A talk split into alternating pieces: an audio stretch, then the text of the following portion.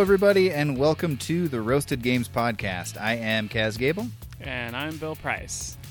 and today we are back and uh, kind of wide open. I don't think we have a specific plan. It's just sort of at our whim. Where should we jump into? What should we talk about? It sounds like you've got a lot on, on your mind, Bill. Do you want to take the lead here and lead I us in the right direction as we go?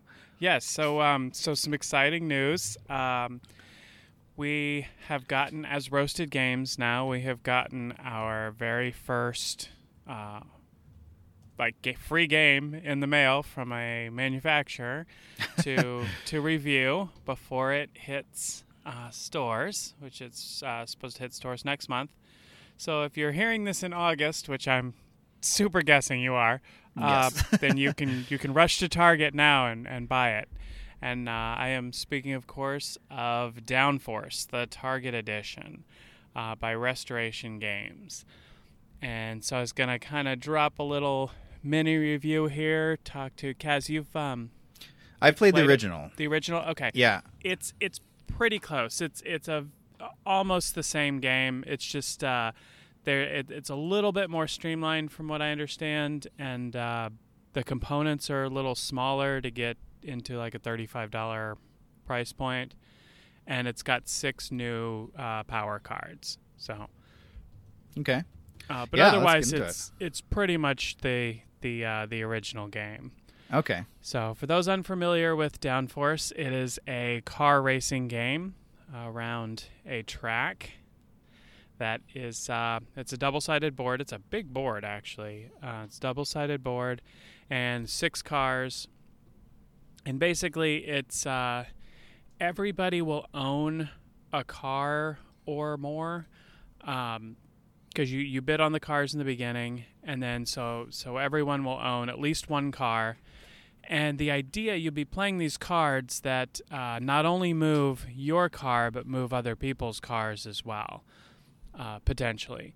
So it's kind of this back and forth of uh, I want to progress with my cars, but at the same time, there's this betting mechanism where every time you cross the yellow line, which is three times, uh, you are going to make a secret wager on who you think will come in first. Uh, so it could be your car, uh, or it could be a completely different person's car. So you may be uh, so far behind on your car that you're like, okay, I hope I place, you know, in the top three, but I don't think I'm going to win. But I really think the blue car is going to win. So I'm going to try and manipulate it so that the blue car wins because that's the one I'm betting on, or what have you. Uh, so there's like a fun dynamic between uh, this desire to really focus on your own car and your own progress and bring glory to your racing team, and at the same time, just get money from these bets. Uh, and, and either way are both both good strategies, um, but it's kind of the the melding of the two that seems to, to be the, the the choice that kind of makes this game great for me. Yeah, I feel like there's this like these elements are in other games that are like one of the other. Like Camel Up is a great racing game, but that's just really betting. This one, I I really love the element of this where you um try to. You're, it's basically you're a racing firm. You have a car that you're sponsoring or cars, but uh, but you're also here to make money. So it kind of combines like different types of racing games, which is cool. Yeah, yeah, and the um, uh, the the six powers are uh, are very streamlined, very easy to understand. Um, this in the true essence of a made for target experience. Uh, this simplifies everything uh, to the point that I think that really in any age, just about. I mean, obviously not toddlers, but um, even even younger kids can can kind of grasp the uh, the basic mechanics of this game. So I think it's uh, it's a good choice for Target. Um, without it's a good intro game, you know, to somebody who's like, oh, I don't play a whole lot of games.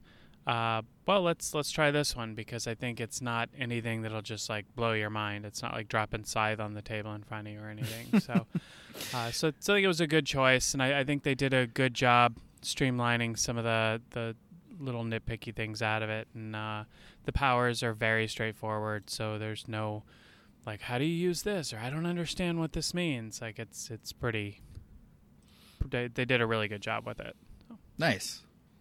Yeah, I, I could see this being a really great Target exclusive. I really like this game. I haven't played it for a while, but um, I've played it a few times back in the day. Uh, I mean, it's not that old of a game, really. It came out in 2017 originally, but um, this this seems like it'd be a perfect fit for the target audience. Just uh, it's approachable. It's got some great gamey elements, though. It's not like a super light game. It but it definitely has. Um, I don't know. Downforce is a, is a unique racing game. It, it does its thing it's not surprising, but it does it really well. It's got great presentation. The board art or, and the uh, box art look great. It's very clear. I like that it's Formula One theme um, as well. It's just my personal choice on like racing genres. Right. Um, and uh, definitely, I in my experience, I definitely felt like I'm trying to remember who I played it with. I think I played it with. Uh, I played it at a convention first, and I'm pretty sure I played it with like um, couple people who had played it, and the rest of us had it, and so it was mostly new players, and we all took to it really quickly. So it's definitely a game that you can jump into pretty easily. Yeah, um, me and and Kirsten and my son Joey, we all. Uh, it, it was the first time any of us had played. I'd I'd watched the watch it played video and read the rules, but uh, it was a pretty quick explanation. Five ten minutes, we were off to the races, so to speak. Um, nice, pun intended and and yeah, it was uh, it was good. There, there was very little as far as like you know bogging things down or anything like that. It uh, it can be a brain burner if you want it to be. Um, in true Kirsten fashion, she jotted down uh, how many points she had, how many movement spots she had for each car in her entire hand uh, to help her choose which cars to to bid on. Yeah. Um, and so it uh, she actually had a a fun quote, a fun Kaz quote, um, in there about you, not from you. Okay. Uh, where I was kind of, uh, I had won the the second game we played, and I was like, man, I uh, I was complaining about something, you know, I because I, I, I, ended up getting a car at the end because uh, I kept getting outbid. I kept getting a car at the I got a car at the end that was really cheap, sure. and um, and I didn't have is the one car out of all of them I didn't even want because I didn't have like really hardly any cards to move it or anything. And mm-hmm. um and so I was saying something about that and she says she says uh, shut your pie hole Kaz and Brad. Like I'm like what? And she's like you know like Kaz with that that uh, that bread game. I'm like oh car- carpe diem Yes. Stand, stand by that complaint. Yes. But, uh, but Remember how enough. angry how angry you oh, got?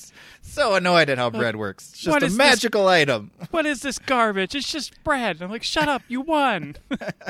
I know. I'm so mad about it. You can't complain. You can't be mad. You won the game. Put this gold aside. We want bread. No. Uh, so, uh, so yeah. All in all, two thumbs up for me. If I didn't uh, already have it, I would. Uh, I'd probably go buy it because it's a good one to have. I'm looking forward to playing it with the roommates. It plays uh, plays up to six, so that's kind of nice too. Yeah. But it played really well at three, so I, I feel like it uh, it's it just universally scales really well. I bet imagine it'd be a lot more chaotic at six, but um, There's a lot more bottlenecking, if I remember correctly, because I believe we played a five or six player game in my last play of this, and it was really fun. But it's definitely more positioning, and like the cool thing about these. Um, uh, the racetracks is that they have these really interesting bottleneck positions that you've got to, you know, plan ahead for, or if you can purposely block them or bottleneck them or, or slow racers behind you down to get you know other cars having a lead. So there's there's kind of this really interesting effect on the gameplay it has um, as you or it changes as you progress through the racetrack. It's not just like you know the same track dist or width. That there's varying spots that can be occupied. Um, and there's And- two tracks. There, uh, th- Yes, there's one yeah, in the front and one in the back, and the one, uh, the the darker track, uh, which looks like it's the nighttime racing track, uh, it has bottlenecks all over the place. It has long Yeah. long stretches where there's only one um, spot through, and the other one only has like one area like that, one tiny little corner. So depending too on on which track you play. Uh, those bottlenecks and that whole blocking cars from moving and things like that can uh, it, it can really change up just just the track itself can change up the entire way that you play Yeah, Yeah, no, I'm I'm super glad this is at Target. Just coincidentally, before you even let me know we were getting a game to review, that I was just I, like Downforce kind of enters my brain every once in a while. like I don't, I used to say I don't have a lot of racing games, but I've slowly collected a lot of racing games. I'm realizing, and one that I didn't really have is just a straight up uh, racing racing game. And like I was thinking about getting. Um, uh, Flamme Rouge, uh, but I can't find that one really, and so I had fond memories of Downforce, and so now I can go to Target and grab it. So you sure can. Fun coincidence there. Yeah. So again, thanks. Uh, big thank you to Restoration Games. They they did provide us with a free copy, but even if it wasn't free, it's still a great game. So um, if you have any gaming friends out there, or not, I should say non-gaming friends out there, uh, you should you should have this in your collection. Nice. Thank you, Rob Daviau. Yes. Good job, sir. Uh, moving on to an entirely different um, thing, real quick. Did you see what's coming out in October? Related, I did not. Related to one of your favorite games? I did not. What could so, it be? I'm going to read this be? aloud for you. Oh, okay. So official news clip briefing. Yes. So, uh, breaking news on Roasted Games Radio. Uh, this will not be breaking news, I don't think, like when everyone hears this. But um, so I'll read this. Horrified American Monsters is coming this Ooh. October, featuring classic cryptids like the Mothman. Um, oh, it, awesome! It'll cost thirty four ninety nine and can be played by one to five players.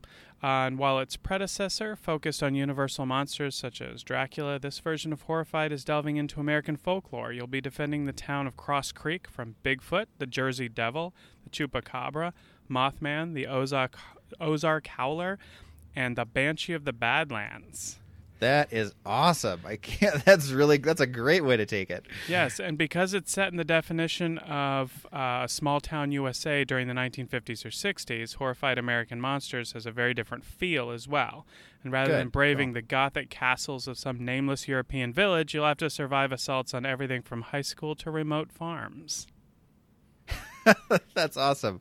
Right? That's really cool. I'm super excited to see see this one. Yeah, I'm curious. I'll be curious to see how similar the gameplay is, if what they do to change that. But um, yeah, I'm looking at an article right now about it. That looks great. I love Horrified. One of my favorite co-op games. Yeah, and my understanding is it's going to keep the same same gameplay, but uh, since obviously the the big difference is the monsters, it's going to have all Mhm. these different monsters. So I imagine it's going to have completely different, like uh, win conditions and, and plays with with the Yeah. monsters and everything. So that'll be really interesting to see what they they did with that. Yeah, I love that too because one of my favorite things about Horrified is that it isn't just you know kill the monsters win the game. You have to like solve their problem because a lot of them are pretty like, especially Right. the um, Universal Studios ones. They're like sad stories, like just really horrible like mishaps that happen to these people. And so, like, I mean, Dracula's straight up evil, but all the other Right. ones, you just I think he's the only one you have to straight out like murder. But all the other ones, you're like, so, uh, cure Wolfman, make a potion, help Frankenstein and the bride fall in love. Right. So it's just so I'm really curious, like what Mothman's deal is. How do you solve his issue? Right? Get a light bulb for Mothman. He's Yeah. try. He's going insane. or turn the light bulb off so he can finally be free. You know. well, yeah, that too. Get Sasquatch beef jerky or whatever he needs. oh yes. Oh, Yes, that's cool. I'm super excited. Yep. Same. That's fun. I I love that game. I'm glad they're keeping it going. So so is this? We're starting to see kind of like maybe we have before and I just didn't notice. Sort of like the next. Um, the sequels of the next gen of, of games that have been successful at Target, then, because that was a Ravensburger exclusive, I believe. No, was it Ravensburger? It's a Target exclusive, but Yeah, it's a Ra- Ravensburger game. Uh, it's Target exclusive, but for some reason, our Target exclusive seems to mean that it's available anywhere because you can. yeah, I think they get it- them initially, and then Yeah. they broadly broadly distribute. Yeah, but uh, but yeah, it's um. I'm I'm super psyched to see Target doing these because like they've done Jaws and they did the um, I think they they did the Fast and the Furious game and uh, Horrified and uh, the Pan Am and um, what's the other one? They had um, the Godzilla one. They've had a Funko one too. Well that may be the Funko Godzilla one that I'm thinking of but Yeah, um, but yeah, there's uh, there's been quite a few, and they've all gotten phenomenal reviews. I can't think of any that I, I've heard like really negative things about. So Yeah, it's impressive. I, I have to say, is it's becoming like uh, kudos to Target. Whatever they are is like having their finger kind of on like this is a market that people are going to. It's going to be worthwhile for them to do, and there's a lot of like and to do it right, not just like half-ass some IPs. They actually seem to be really working Yeah. with great publishers and designers to make some quality games. And I saw on Twitter too. Uh, Elizabeth Hargraves was tweeting about it uh, not too long ago that um, Wingspan is in Target now. Oh, awesome! So, and you want to talk about like not a gateway game? right? Yeah. I mean, Yeah, I guess it, I guess it could be if you're like such a birdie that you're like, this is uh, I have This to learn this no matter what. Yeah, yeah. This is just how birds are. This makes sense. This is what Yeah. birding's like. exactly, exactly. Like these things, they're naturally what birds do. I see them rolling dice all the time, and uh, Yep. yeah, I'm always collecting berries, yep. trying to lure birds one way or the other. Uh, Yeah, that's that's they're- cool. they're definitely getting into uh, much much more uh, and deeper into to those kind of games into the hobby so uh, it's it's very exciting it's very exciting they're doing their part to to help us grow Yeah, absolutely. No, good for them. I love I love the fact that you can just I mean, obviously support your local game store as much as possible, but I'd also love the fact that for people who don't have local game stores, most likely there's a Target somewhere near you. And Oh, yeah. so uh and obviously you could order through them, but uh that I like the fact that there are physical availability is much more um, out there prevalent because of this. So that's great.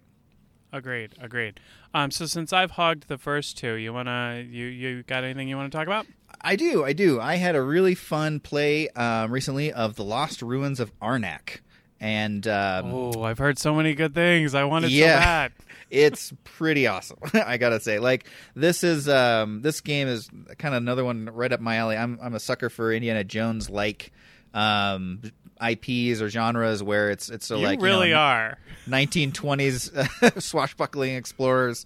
Um, and what was that uh, terrible game that you kept playing over and over again? Lost again Expedition. oh my god oh god, I got I went down a rabbit hole with that one. That was uh yeah, I got spreadsheets that I made from that game. I we'll wanted to love it so bad. that I That wanted to love was- it so bad. that game was not good it really eh, I don't yeah, okay, fair enough. Yeah. I tried It- too. it- I tried too, but not nearly as hard as you did. Like I'm like, eh, this game sucks. And you're like, oh, but there's a way. I will figure it out. Now, logically, if we think mathematically here, yeah, no, I would tried so hard to really like the game. I still have it. I haven't brought myself to sell it, but uh, maybe I'll come back to it and I'll crack the code. But, uh, but Sure, anyway, uh, sure. speaking of a game that'll probably be appealing to both of us, uh, the Lost Ruins of Arnak is in that similar ilk of theme where you are an explorer off to. Um, explore many different expedition sites and temples and uh, I'm not sure the vocabulary what they call them in game, but that's what I call them. But you get the gist. That's kind of the, the same rigmarole that they they always do with these. Uh, is that you're off exploring, and so the game is really great. And in a lot of these games that are exploration, it feels like it's kind of linear or uh, in a way, or it, it either is a lot of story or not a lot of story and very abstract, like Euro style game. This is a nice mix of there is not really any like storyline. You kind of just get what you're doing. You're an you're an explorer, a treasure hunter, um, out in the in the lost ruins of Arnak, exploring these sites, which seems to be kind of like a mystical lost world uh, in a way where it, it's been untouched for many I don't know centuries. Um, but without that story, it really does come alive because there's all these different locales. There's three stages of the game that you kind of start at the base of the board at sort of base camp sites. And the base camp sites let you do certain things. They let you grab a few different resources by spending uh, a certain type of card from your hand. And then you can, after you sort of build up a little bit of an engine going, you can get to the next level, which is which is are the um, exploration sites. And these, this is the most of the locations are here in the second area. And each of these location sites, you go there, you get something, but every time you go there, a hazard's going to appear, mostly a monster in my experience. I don't know if there's anything else, but it's pretty much always just like a monster appears. It's kind of defending the area. And so you have to either fight the monster or you get a fear card in your deck, which is a filler, but it's also functional. Um, and then if you can keep this engine building, you can go to the last stage, deep, deep, deep in Arnak, where there's a few, just a few areas to go where you can get um, bonuses and points and rewards and monster battles. It's just so much of everything of that genre of um, exploring a lost world eh, deep in the jungles uh, that just everything is in there like monsters treasure um, d- the actual physical exploration and then running back to camp for safety. Um, and it does one of the best things about it is everything it's not a i wouldn't say it's a point salad game but everything that happens has a function. There's no straight up punishment. So the biggest punishment is you have a hand of cards and you're collecting cards in your hand as you play the game. There's a bit of a deck builder element, and one of the things you have is fear. You're you know it's it's a little it's a little scary to go into the jungle. There's, there's unknown. Uh, tra- traumas or uh, traumas that await you, or unknown um, scary monsters in there. So you have two fear cards in your hand to begin, and you can, but you use them to kind of play into the base camp to earn earn things. You can play them. Later in the game, they kind of get in your way, and so as you, you you get you can get rid of the fear, but also you can earn fear and actually go after a fear side strategy, which is really cool. Huh. Where um, fear is like the uh, the base currency. Not I shouldn't say currency. Um, uh, for for lack of a better word, currency. Each station requires you to throw down cards of a certain type, and it's usually based on distance. So fear cards are also boot cards because they are walking cards, and walking is a little scarier than anything else. So to get to the base camp areas at the base base of the board, you play fear cards to arrive there and then get your resources. And if you're first, you just pay one. If you're second, you pay two um, to grab the resources, and then the spots are filled and no one can go there the next stages are uh, cars or boats. And so those are other cards that you'll get in your hand and you just start with a couple but you'll get more. Uh, but cards and boats also can act as boot cards. So you can if you're out of fear cards you can use them to go to the lower areas. So there's there's a wild effect to these cards. Basically the higher value ones also count as the lower value ones. And then the highest value one way at the top is an airplane uh, and so that can actually be used to play for a plane or I'm sorry, a boat or a car or a boot. So you can collect these cards and still go to every single location, even if you don't have the iconography correct for that location, if you have a higher value symbol that can pl- um, take the place of that card. So it's anyway, it's, I don't know if explaining it very well, but it's it's a really cool system of not wasting, feeling extremely efficient in your cards, and there really isn't a card that's wasted. It's just more the opportunity that you may not have wanted, but there is definitely something to do with them um, each turn with all the cards in your hand, which is really really cool. Really, uh, really, really cool way to go about it. So it's the design of this game is pretty astounding. I was very impressed. Um, this is definitely one I would love to pick up as well. But uh, it was really fun to play, and I think we played with um, an expansion or two. It was uh, the um, person who brought it to the game night. Uh, his name's Skip. He's a new new member. He's a great guy, and I believe he kickstarted this. And I think there was an expansion or two in this, and I can't remember exactly what they were. But uh, enough said. This one is super awesome. Definitely, highly recommend playing this one. Nice, nice. Yeah, that's uh, that sounds amazing, and I've heard lots and lots of good things about it um, from lots and lots of people. So that is that is on my list. Yeah, absolutely on my list. So I believe I mentioned one um, on my way saying goodbye the last week Mhm. um, that I was getting and was going to play, and that's Cthulhu Death May Die. Yes. Yeah. And I did get it and have played it. Okay. And uh, my son Joey has uh, he has soloed it several times, um, and it is.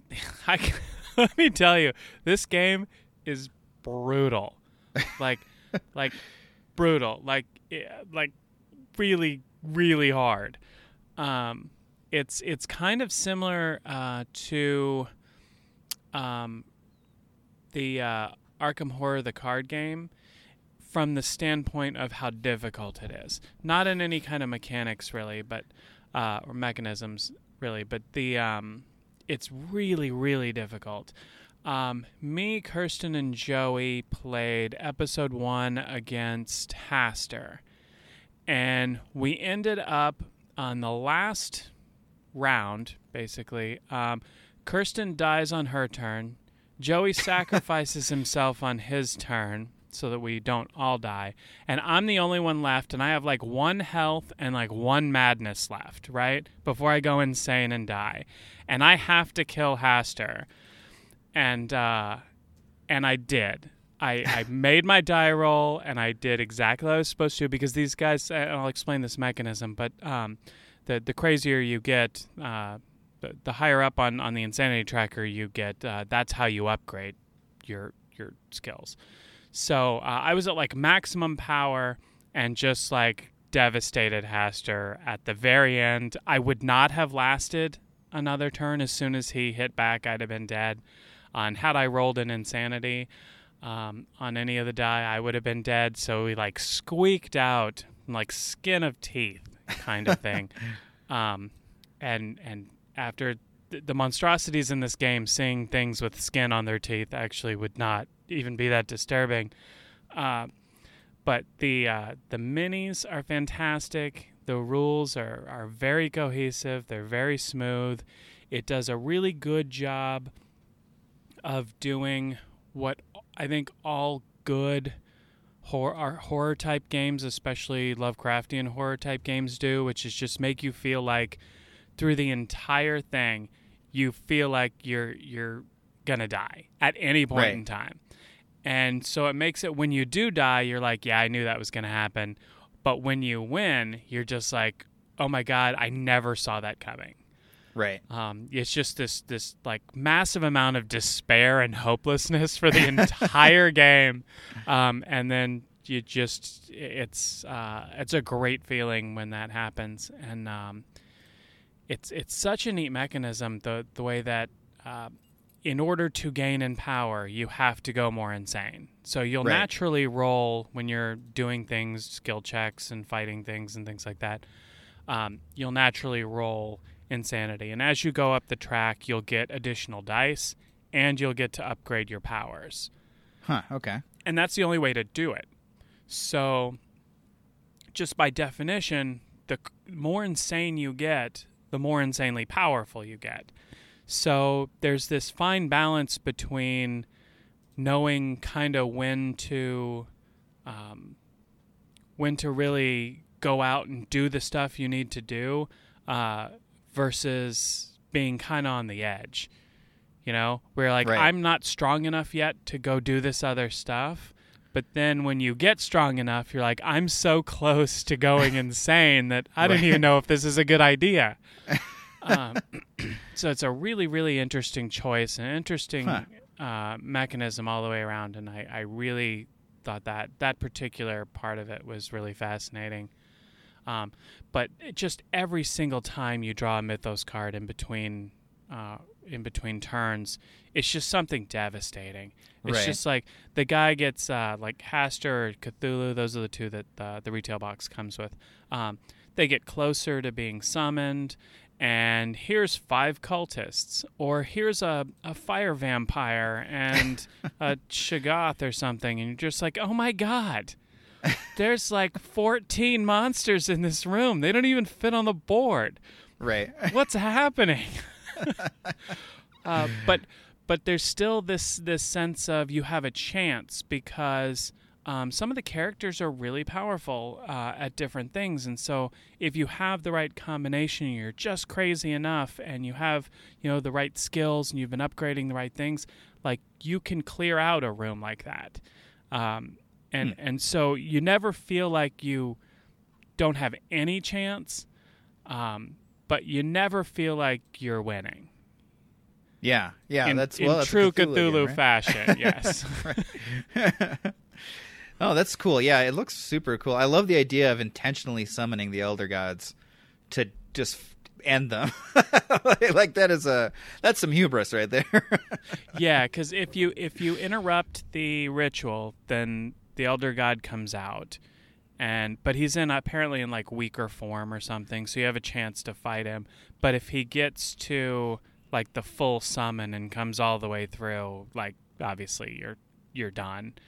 Uh, guns are not going to Yeah. stop like Right. fully fully summoned you know Cthulhu. That's just not a thing that is a thing. So Yeah, um, that but yeah, we- shotgun blast is not gonna do it this time. Correct. But we really, really enjoyed it. Um, and Joey's played it outside of uh, our three player game. Joey's played it, I think, three times.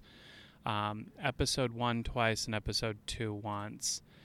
Uh, and and he's lost every time.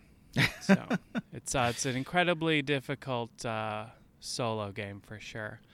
Um, but it's uh, it's it's pretty replayable. It uh, it comes with two elder gods, and then it come it's uh, nine or nine six episodes, and the episode changes based on to which elder god. So there's really twelve fully fully fleshed out scenarios that you can you can play.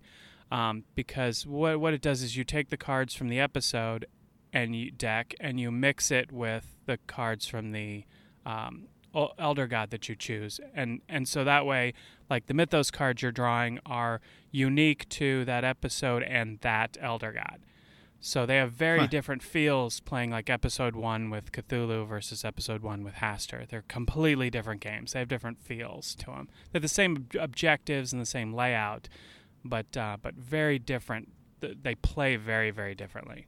So that's uh, so the replayability definitely seems like it's there, and they've they've put out other Elder Gods um, like separately, and I think they kickstarted a couple extra ones, and season two's out as well, and I think they're going to kickstart season three. So there's plenty of material for it. Oh wow, that's cool. Yeah, I, that sounds awesome. I obviously love Cthulhu games, and this one looks um, really interesting. So, and it's let's see, yeah. So, okay, so as a co-op and as a oh another Rob Daviau, man, he's the topic of the day. Um, and Eric Lang. So, how would you say this rates compared to like Eric Lang? Does this, does this feel like an Eric Lang game? I mean, it sounds Yes. like it. it very much sounds like it. It, it does. It does. It um, kind of to toss Rob Daviau in there. Um, it sort of feels like an Eric Lang game that, like, if Eric Lang did Cthulhu Pandemic or something. And I know there is a Cthulhu Pandemic because I have it and I love it. But um, this is much much darker. But it still kind of has some elements there where.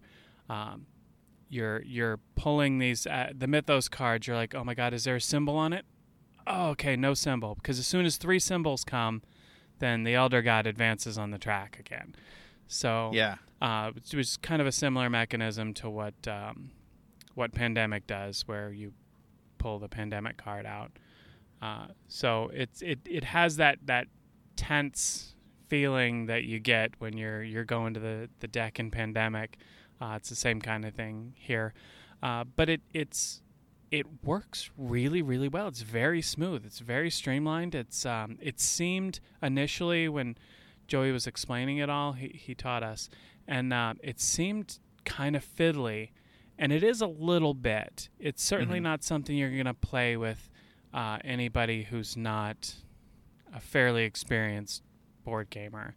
Um, but it's uh, once you get going, like it's it really is smooth and it makes sense. Uh, and Hmm. it's not like, oh, well, I don't understand thematically why you'd even do that. Like it, it all ties together, and it just it makes sense, if that makes sense.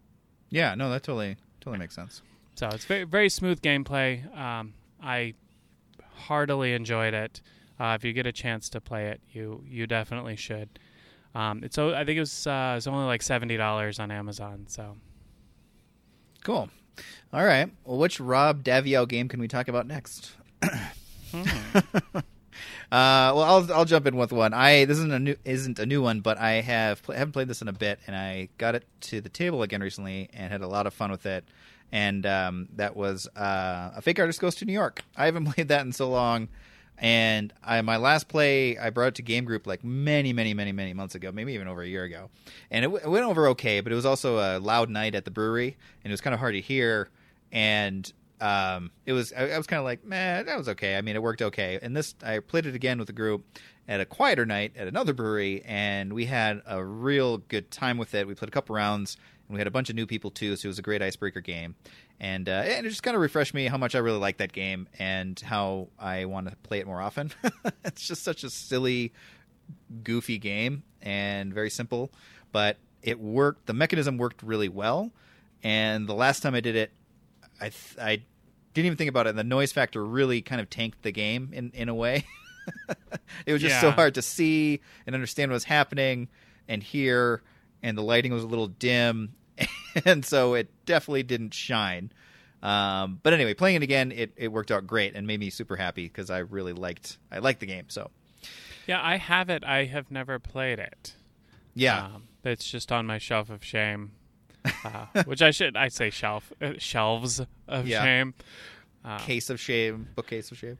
yeah, this isn't this isn't like a big big one I want to talk about, but uh, I did finally play. I got and played uh, the Crew, Oh, nice. Okay, I love which that. uh, which you were you were raving about, and uh, It's- and and we enjoyed it. We enjoyed it. It uh, Yeah. it was it was good. We played with Joey's never played uh, really any trick taking games. Kirsten Mm-hmm. and I are like old school card players. Like we have played a ton of trick taking games.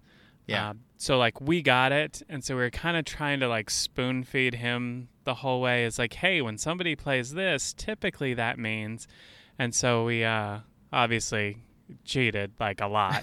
um, but the, the we tried a few times to you know without that, but it uh, I think it would work really really well with a bunch of more experienced. Um, more experienced trick taking game players, but I I love the idea. yeah, Uh, and it's it's fascinating to try and work through in your head like okay, how do I take that and then have that person take that and how do I give this one away? And how do I make sure that that's the first one they do? And cuz we kind of started on like episode like 20 or whatever because right, the first ones were like way too easy. right, right. So- All right. Well, that's a those are not easy. yeah, that'll be. Uh, I I don't think how how far I've gotten with that. That's one I really want to have like a dedicated. I gotta start bringing that to game night more often. Just have a dedicated group to see. All right, let's see how far we can get, guys. Um, yeah, I, I, I really liked it. I, uh, I I really liked it, but yeah, it's definitely the caveat that uh, you I don't think you can play it with with um, people who aren't experienced somewhat in trick taking. Yeah, no, for sure. I think it's a the cost of entry absolutely. Otherwise, it's it's just kind of abs- abstract. it just sort of feels like, why are we going through this? Right, right. I I still love that game. That's one that I am so terrible at because I always I always misthink about something. Like I'm like, all right, if I do this then now, then that would mean, and then later on I'm like. Oh no, that made no sense. What I was just doing, or Jeff will tell me directly as we're playing. One of those things will happen. Um, He's like, look, dummy. you lost it again for us, guys. Thanks a lot. but I love that. I do love that game. It's such a fun take on trick taking, and um, uh, there's something about that mind. I don't know. It just feels like flipping the whole thing on its head that just really messes with you in ste- thinking out the steps, or at least maybe it's just me, but it. the- It's a fun puzzle, mental like uh, hoops to jump through to get figure out like how how it's going to play out and realize that you you don't want tricks necessarily, but it's not bad if you take tricks, just not certain tricks. And anyway, I, I love the the the comedy of errors that occurs after you start playing a bit. Yeah, it's it kind of reminds me of like co- if you played cooperative hearts combined with the mind. right, right. You're trying to read everybody's mind and do stuff without saying anything, but at the same time, it's just Yeah. a trick taking game. the familiarity of hearts with the frustration of the mind combined together at last Yes. in space. So I played another one that I recently got that has been on my radar for quite some time, and uh, if you heard of it, it's uh, Smartphone Inc. No, I've not. Okay, so Smartphone Inc., which is actually in um, the, uh, I think Tom Vasel gave it like a nine out of ten. Oh, Uh, wow. It's it's in the Dice Towers Essential line. It's got the Dice Tower Seal of Excellence, and like it's uh, he really really loves it. Hmm. Um, and it's it's pretty popular. It's in like I think it's in the BGG top, I don't know, a couple hundred or something, but. Okay. Um, it's uh, I think it's about two years old, and um, it's you each play a big company uh, like tech company in a different part of the world, like India or China or the U.S. or Australia, wherever, and uh, you're selling cell phones basically. So Hmm, you, okay. um, yeah. Sounds so you're really exciting so you're, far. you're getting into other markets. So you're you're trucking Okay. to other logistics, trucking to other markets, and you're uh, you have to also maintain like production. So you have to pay attention to manufacturing to make sure you have enough things to sell, and then you have to make sure you have enough logistics points to get to the places you want to sell, and then you have to build like offices there in those different countries to be able to sell them, and then you can only sell to people willing to pay for your stuff. So, like for instance, um, China might have uh, a three, a five, and a seven. And if your price uh, that you've priced at the beginning of your cell phone is six dollars, the three is only willing to pay up to three dollars, so you can't sell to him. The five is only willing to pay up to five dollars, you can't sell to him. The one is willing to pay up to seven, so you can sell to that guy. But then somebody might come behind you in the same spot with three dollar cell phones and be able to sell to the three and the seven. Hmm, interesting. Okay. And so, and and then additional technologies like you research things like 5G and Wi-Fi and uh, all this kind of stuff, and so you can get patents for that. That'll give you some extra points, but at the same time, it will open up more customers because you'll have customers in China who will only buy phones with 5G, or customers in India who will only buy phones with Wi-Fi hotspots or whatever. Huh. So um, there's just this. Uh, it it sounds very bland, and it it looks really bland. yeah, I'm but looking at it right now. Actually, really fascinating. Um, it's got this really s- uh, cool mechanism I've never seen before, where you, you have these two boards, and they're double sided, and they have different uh, things on them. And the way that you play is you have to overlap the boards. They can be on either side, and then you overlap to cover certain squares on one or one of the boards. Okay. And and then the the number of squares that you cover is your production value plus however many production squares are showing on the board. So you you kind of reduce the number of things you can do uh, because there's like technology uh, squares and there's um, there's squares that you use to raise or lower your prices. There's uh, production squares. There's um, logistic squares. All these and each one, each face that's showing uh, that you haven't covered up gives you that action. Hmm. So uh, it's this really interesting uh, process, and you do it kind of behind a screen. It's this really interesting process. Watch a video if you you get a chance. Okay. Uh, Tom Vasel's is really good. Um, it just kind of shows to to see this this mechanism. It's really inventive. I've never seen anything like it. Uh, but it's uh, that that's kind of fifty percent of the fun right there. Was just that that phase where you're like, I've never seen this is really neat because then you can get more boards too, more little mini boards that will cover up other things. So pretty soon you've got these things covering up other things, covering up other things, and it's like this fun puzzle uh, Huh. uh, during that phase. And then you see, every, then everything just executes based on that.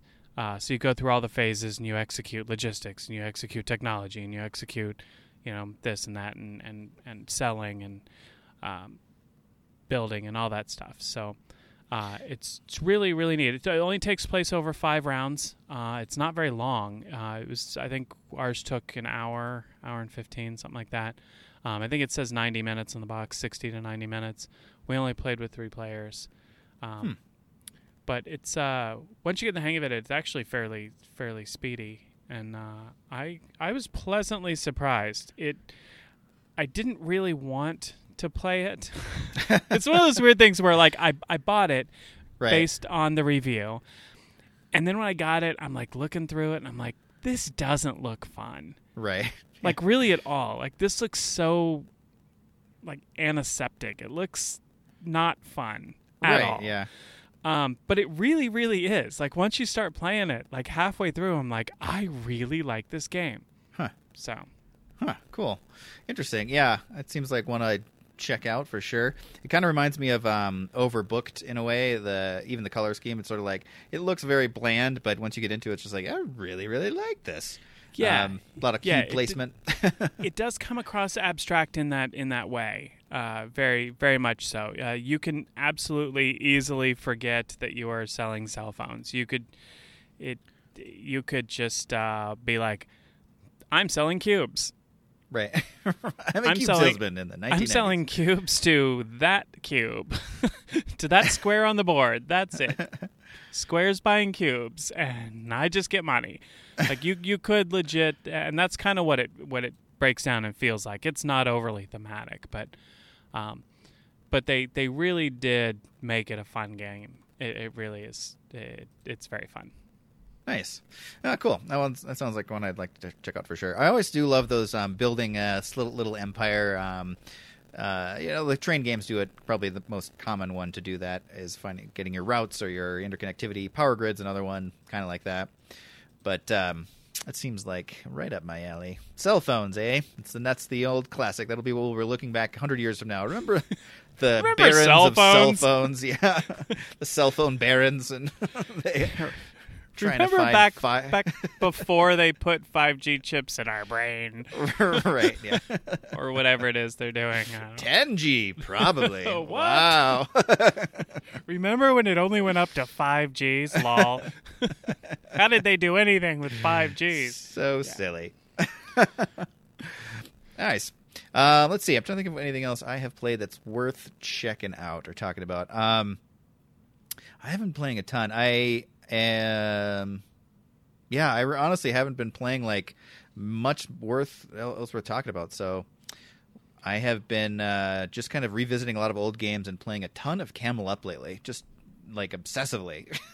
I don't know why. Just I've just been in the mood. Just been in the mood for it. Well, that's exciting. I have Camel Up. I uh, have not even punched it out yet. But Oh, really? yeah, I love that game. That is such a great. Uh, I enjoy it too. All, I- I- all around like good it a lot. game. yeah, Yeah, I, I agree. It's one I actually just bought it recently because I, I I played it many times before and and just enjoyed it. But we uh, I think Aaron or Jeff, I think both of them actually started bringing it to the game group when we started back up, and we just started playing it again. I was like, God, I forgot how much I love this game, and I and I grabbed it because I uh, I it's a versatile game in many ways. It's a really great gamers game. There's a lot to for like experienced gamers can really enjoy it, but it is a fantastic intro game and it is a fantastic family game. Like we'll play it with my son and he he definitely gets it. It's silly, he thinks it's funny. Um, and uh, you know, he doesn't do the, the deepest of all strategies, but he can still actually play the game and make his own decisions. And um, and so we can all play it together. So it's just well well designed game for, on pretty much every every aspect of the design. Oh, I agree. I agree. I played it. Uh, I played it at um, at Aaron's house. I think Jeff brought it one time, or Aaron owned it. I don't even remember at this point. But uh, yeah, I really enjoyed it. I, I think it's a good game. So Um, I Mm-hmm. Go for it. have played another game that I just got. Um, oh, okay. And this one, I really, really enjoyed. Joey really, really enjoyed. Um, I think Kirsten's undecided on it, Okay. and that is Aquatica. Hmm. Not heard of that one. So in Aquatica, it's got this fun mechanism where uh, you have cards that have like powers on the side of them, and you slide them up through the game board. And as you use a power, you slide it up and slide it up, and then pretty soon you get to the bottom of the card, and then you can play a card to score any of those, and then they go in your scoring pile. Um, so it's this fun, like you kind of use them. You you get these, you buy these cards, and you use these powers. But once you cycle through the powers, then and only then do you get the victory points at the bottom. Hmm. And um, so it's uh, it's like the theme is. Uh, I mean, obviously, like all of these games, the the theme is razor thin, but Right. um, it's uh, you're all like underwater kingdoms, and you're buying locations, uh, either buying or conquering locations, um, and you're buying characters. So there's some deck building in it.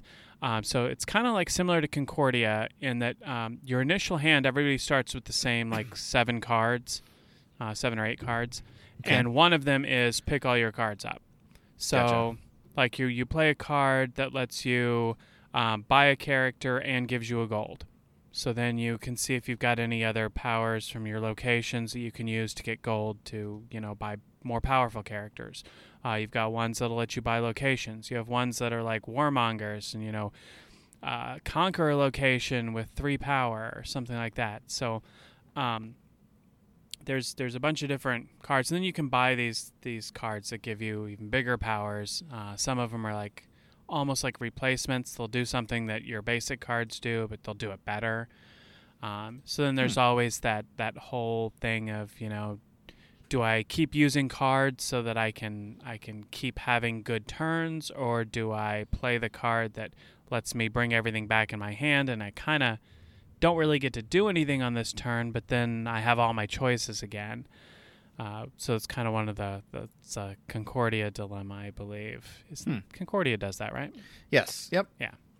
So, um, so it's it's uh, and it's it's fairly quick, and it is uh, it's relatively light for for what it appears to be. Um, but I know there's an expansion, the Deep Waters expansion that um, that adds uh, some complexity and, and stuff to it. So I'm kind of anxious to, to check that out. But I, I really enjoyed it. I thought it was uh, it was a lot of fun. Um, Joey really enjoyed it. Uh, Kirsten was a little frustrated at first. Ended up enjoying it, but I, I'm not hundred percent convinced I could get her to play it again. All right. well, getting through the first one is, is uh, quite a reward. Yes, a but I, I not into? really I really liked it. I think uh, I think you would like it. Hmm, cool. Yeah, it does sound like right up my alley. I love these little. What's that? Uh, Thunderstone. It kind of reminds me. Uh, uh, just looking at the board, that layout of like buying cards and then adding to your hand, and then the rounds of um, playing out. So it definitely seems right up my alley. How would you compare that? Have you played Thunderstone? I have not. Oh, okay. I was gonna say that looks very similar in structure. I wonder if there's like some influence there. Yeah, I would say that it's like um, if in Concordia, if you didn't play stuff on the board, you just bought places, Right.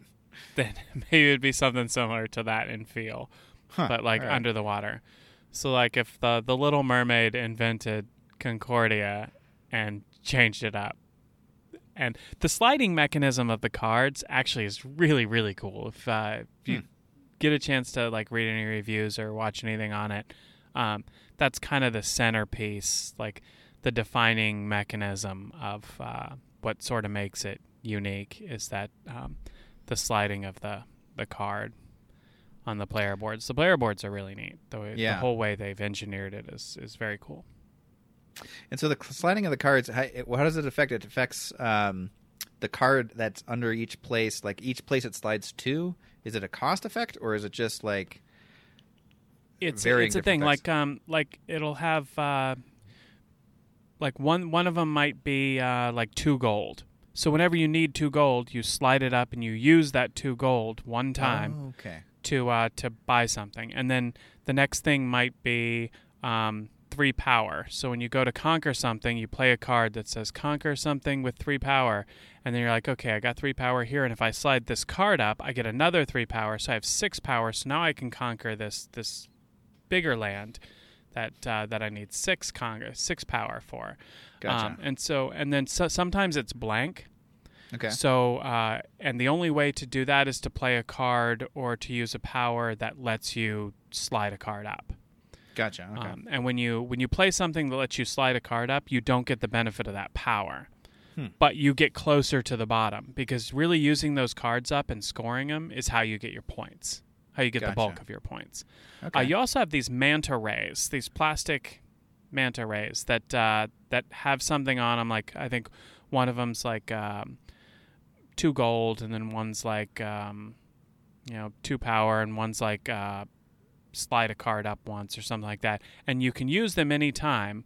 Uh, you just be like, okay, I need an extra gold. I'm, I'm going to go ahead and flip this manta. And then when you play your card that brings all your cards back to your hand, it also says flip all your mantas back over.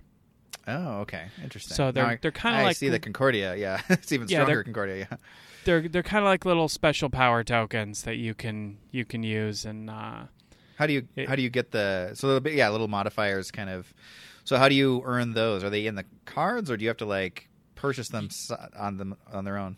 you start out with four of your own mantas, and then there's a whole bunch of wild mantas. And the locations that you have, um, some of them will have a wild manta symbol at the bottom. And when you slide the card all the way to the bottom, when you slide, will slide it all the way up, um, then you get that. If, if it has a manta on it, you get a wild manta. Oh, okay, interesting. So, like, Joey had like eight mantas when he finished. I only had my four plus one wild one. Right. Um, Kirsten didn't have any wild ones. She just had a regular four. So it really depends. Like you can purposely go after lands that have wild mantas, um, or go after other strategies. So there's uh, just a lot of different different things you can do. Um, and Huh, then there's this okay. scoring thing at the top where when you achieve something, you get to place a manta on it, but you lose that manta for the game. So, like, it might be uh, one of them, I think, is like um, anytime you have uh, eight cards in your hand. okay. So, and since you only start with like seven, so you have to build up and then you have to bring them all back in your hand. And as soon as you do and you have eight cards in your hand, you can claim that spot. And the first one to claim it gets like eight victory points, and the second one will get like six, and the next one will get like four, or something like that. Um, but you use it costs you a manta. So you'll get points at the end, but it puts you at a slight disadvantage because uh, you won't have that particular starting manta anymore. So you won't have that little little bonus benefit. Yeah, interesting. Yeah, I, I that doesn't really cool. Uh, the mantas are beautiful. I was just looking at Yeah, a picture right? of that's like And they're sturdy. They're really I- solid. yeah, I can use them like in a slingshot or something like that. Yeah, they're they're really solid. So like the the components in this game are, are stellar. They're awesome. That's cool. I do have to say I like the art too. It kind of reminds me of Blue Moon, um, that other card Yeah. game where it's very much like a world and art in the art style, or other you know there's other card games like this, but I like that. Um, it really seems they've created a kind of a, a world within the art. Yes, if you are not a fan of the color blue, this is not your game. Yes, probably stay away from all. all ocean-based games in general. Yes. But this one for sure because it's literally like just awash in blue. Yeah, yeah. nice. All right, Aquatica. I'll check that one out too. And that you said there's an expansion that you could, if you uh, love the game, you could check that one out. Yes, there's a uh, Dark Waters expansion which adds more characters, more locations, and adds like uh, I think they call it the factions or something. Uh, it, it basically replaces I think that scoring area at the top of the board uh, with something a little different. Uh, a lot of people have said they, they like that better. So um, I think it makes it a little more gamery. I think it makes it a little denser uh, which I'm, I'm all about. It's it's a relatively this is a game you probably could intro to somebody who's reasonably new at games.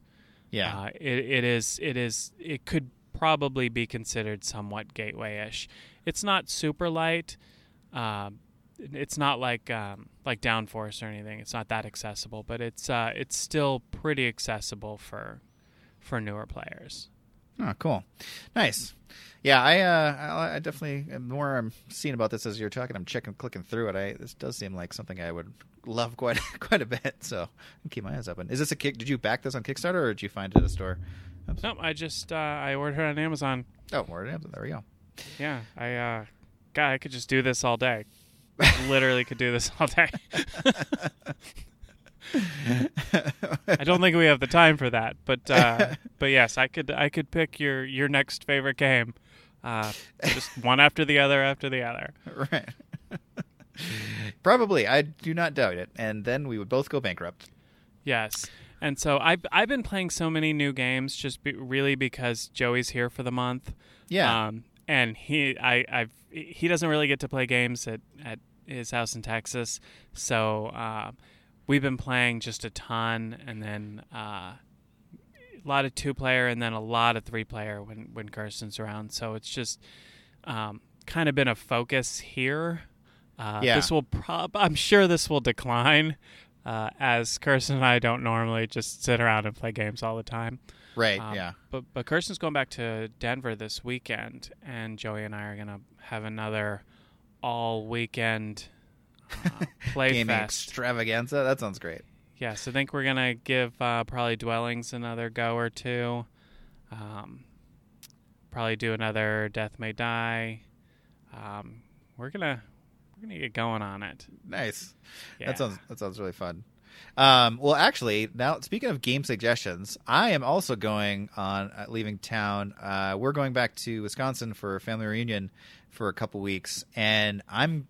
I'm, this is my continuing saga of trying to find a game to introduce to my family that just is like I think this is a common experience with a lot of people whose families don't play games. Like they, my family played like card games, and it is Wisconsin, so everyone plays cribbage and uh, all that. But like I've tried to intro modern games to them with, with no success. Like the, the highest degree of success I've had, it was like, yeah, that was fun, and then let's do another activity.